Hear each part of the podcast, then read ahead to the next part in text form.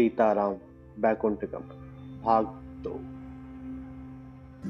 समस्त नगरवासी एकत्रित थे आज नगर के द्वारे। बिन अन्न जल ग्रहण किए, सब बस राह निहारे। तब दिखा वह दृश्य मनोहर, लव कुश संग वैदेही सुंदर। दोनों पुत्रों के कर पकड़े, कठिन वन से पैदल चलते। पहुँची जब वह अवध धाम, गूंज उठा जय घोष, जय सिया राम हुई जब वह द्वार पर प्रस्तुत समस्त नगर था अति पुलकित दसों दिशाओं से बहुपुष्प बरसे लव कुश देख मन ही मन हर से, समस्त मार्ग पट गया था सुमन से, हुआ स्मरण जब आई थी वन से। तब भी ऐसे ही पुष्प बरसे थे घर घर दीप प्रज्वलित थे। तब भी सबने कर उठा किया था सत्कार, कुछ समय बाद ही मिला था क्या पुरस्कार समस्त नगर वासियों की शंका का था, क्या उपचार? मेरे पुनः वन गमन को सबने किया निर्विरोध स्वीकार।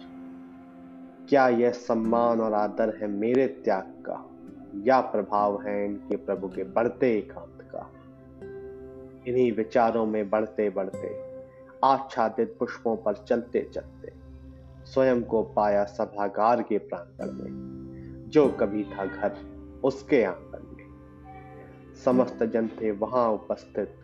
स्वर्ण मूर्त रूप में सीता भी सज्जित। कैसी विडंबना की स्थिति थी आज मन में। स्वयं की परीक्षा होनी थी स्वयं के समक्ष में। आते ही सीता ने किया सभी को प्रणाम। तीनों माता, समस्त गुर्जर वह राजा राम। महर्षि वाल्मीकि स्वयं बढ़कर आगे आए। फिर रघुवीर को विनीत वचन सुनाए। हे रघुनंदन, हे रघुवीर, हे राजाधिराज जानकी परम पुनीता इसका मैं स्वयं साक्ष्य। लव कुश है आपकी ही संतान, इनका बल पौरुष स्वयं प्रमाण।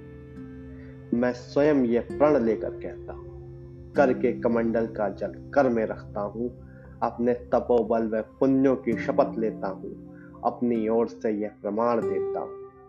अब तो मेरी बात को सच मानो और सीता को परम सती जानो। सुन महर्षि की परम सरल वाणी। बोले श्री राम तुरंत महाज्ञानी, आपकी बात सुन के समस्त शंका का हुआ निवारण।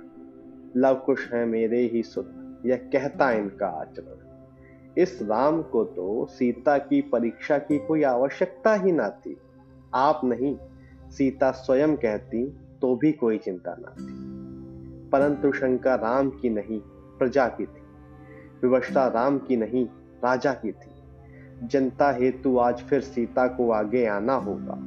विश्वास के साथ नेतृत्व हेतु पग बढ़ाना होगा। अपनी पवित्रता का प्रमाण संसार को दिखाना होगा। पुनः एक बार जानकी को स्वयं को जलाना होगा।